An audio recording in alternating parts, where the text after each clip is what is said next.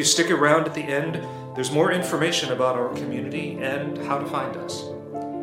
And now, here's this week's centering scripture, followed by the sermon. Let us turn to the good word from the, for this day from Exodus chapter 15, verses 20 to 21. We will listen. Then Aaron's sister, the prophet Miriam, picked up a tambourine, and all the women followed her, dancing with tambourines.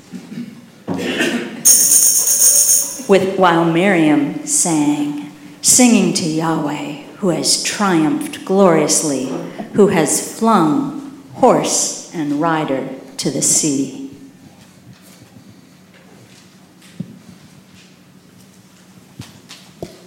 Okay, well, I know you're all here for Anne and not me, so I know that that's a letdown. Um, but Pretty much. um, the way I have a happy life is I just do what Anne tells me to do. And now I have my favorite Anne, my second favorite Anne in the world here. And Anne didn't want to preach. Other Anne asked me if I would sing, and I didn't have a really good reason not to. Um, it's really good to be here see old friends and some new people. Um, some of you probably don't remember me. I, I, always would joke with my students that I'm so old, I'm the same age as Madonna. Um, some of you all are even older than that, probably. But some of you may remember this song. This is a, an old song that I wrote a long time ago. Uh, when we were here, I was working on my PhD at the University of Minnesota, and it was very iffy whether you could get a job with, a religion, with an American Studies degree. So my plan B at the time was going to be to be some sort of activist musician playing at protests, like what Ken was just talking about. And I made it my business to learn good songs like ones that we heard that can be used in left trending churches. And wrote some of my own music. Now I'm retired. Uh, I spent my career, I actually did get a job, so music moved to the back burner. Uh, a lot of what I have been arguing for all this time, since I've seen most of you, is that the liberal church activist tradition did not really die in 1970 like everybody thought that it did. A lot of people think it just kind of ended in 1960 and maybe there was a last hurrah in the 70s the sanctuary movement that a lot of people don't notice. But it's kind of known by everybody, if you read the New York Times or hang around in universities, that the tradition is dead. Um, I think that's wrong. I mean, I'm, one of the things I'm doing in retirement is working on a book called One Cheer for the Protestant Left. It's not that there aren't problems, right? Everybody knows that there's problems. But if you think that's just like a cup that's broken, and everybody has to be a right wing Christian or on a slippery slope to dying or a Zen Buddhist or like a Viking neo pagan or something like that because all other roads are blocked. That's basically wrong. So I have a stake in churches like St. Luke standing strong and making it to the next generation. I, I think that the cup isn't empty. It, it never was full. Now it's one third full. It's not leaking. So, um, so I'm working on, in addition to this book, which I may or may not ever finish, because it's just so desperately uncool. Nobody wants to hear from a guy as old as Madonna about this. I think I'm right, but I don't know if the book will ever go anywhere. I'm also trying to make a recording of some of my music with the working title of New Songs for Left Wing Churches. Um, if you go, if you Google Mark Hulsether Bandcamp, you'll see what I have so far. I have an old recording of this first song that I'm going to you, the current version, which I think I probably played here at least once.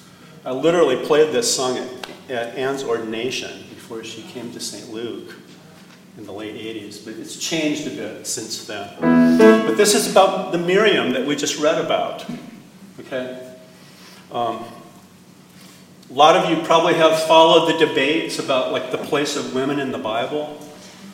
Um, I always told my students half the Bible is pro slavery, half is anti. More than half of the Bible is anti woman. Although, if you're anti slavery, then you're well, pro half the women. So, like, it kind of balances out. I think that's a better proportion than law in the United States, which is half pro slavery. And it doesn't make me want to stop worrying about the rule of law or pushing forward. Universities are more than half corrupted, and I still want to fight for spaces. So, one of the things that you can do is look for women in the Bible. A lot of, a lot of you at St. Luke have gone around the block with Jesus and Mary Magdalene. Probably she was the most important disciple of all, but she kind of got purged from the Bible. Have to look for gospels outside the Bible gospels for Mary. But Miriam is like that. This is what we were taught at Yale. We are taught that the passage that Anne read might be the oldest and most foundational verse in the entire Bible. Because Hebrews came into being as a coalition of people that were enslaved in Egypt and were trying to start this new, new experiment under the leadership of Moses with Mosaic law. Coming in behind Moses is God, Yahweh, and that's what the Bible built from. But it turns out that just like Mary was almost as important as Jesus and got kicked out of the Bible, and you have to kind of look under, you have to look for Miriam kind of carefully to find her. It's, it's said in the Bible that it's Moses' sister. Um, but probably there were a number of leaders that became the tribes of Israel, with Miriam being a leader almost on par with Moses. And then it, um, you can see passages where Miriam is standing up to Moses, and the, like Moses prays to God and says, What's this uppity woman doing? Talking back to me. They, she gets leprosy, and then the people go on strike until Moses and God heal Miriam. Right? This is one of the stories that doesn't get read much in, in the Bible. There's all sorts of interesting stuff about Miriam being almost as important as Moses. Uh, so I wrote this song called Open Up Your Heart for Miriam, which is basically about that. Um, I've probably said enough about it. Um, most, most of the scholars think that it isn't like the Charlton Heston movie, where they all just, like Moses, because Moses is a prince in Egypt, built, living inside the palace wall, and he leads the people out. But it's not like some blitzkrieg of the Nazis invading Poland. It's, it's like the Underground Railroad, and it's like migrants trying to get out of Egypt. And then they meet under the walls of Jericho after 40 years in the wilderness. And um, Miriam's one of the leaders. This is the best biblical scholarship that, um, but it's not as much known even as the Mary Magdalene stuff. This is the song that presupposes that, that story of the Exodus with, with Miriam in the lead.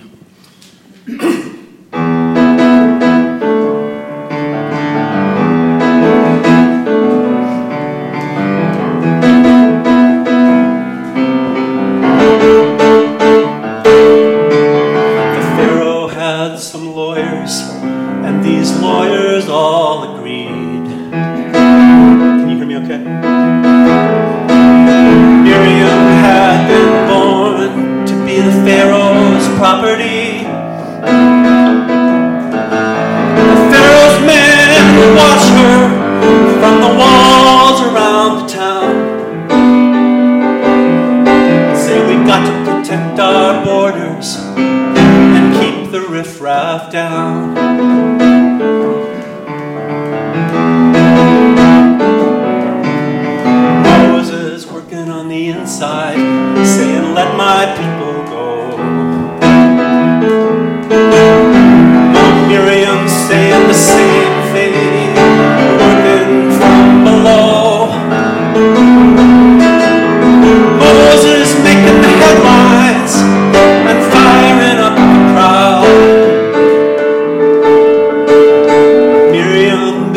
stations on a railroad underground.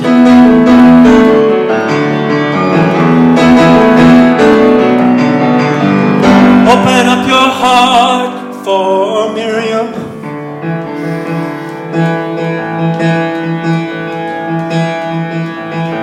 Slipping out into the night by a tr- on a trail beside the sea.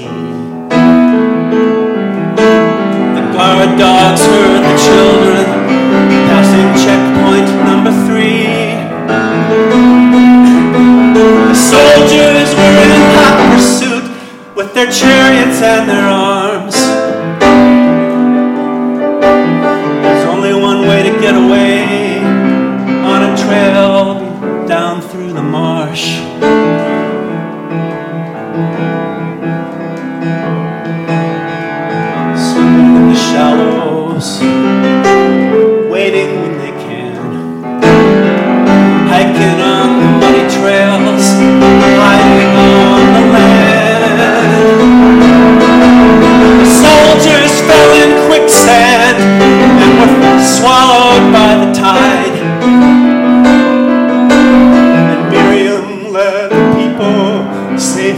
to the other side.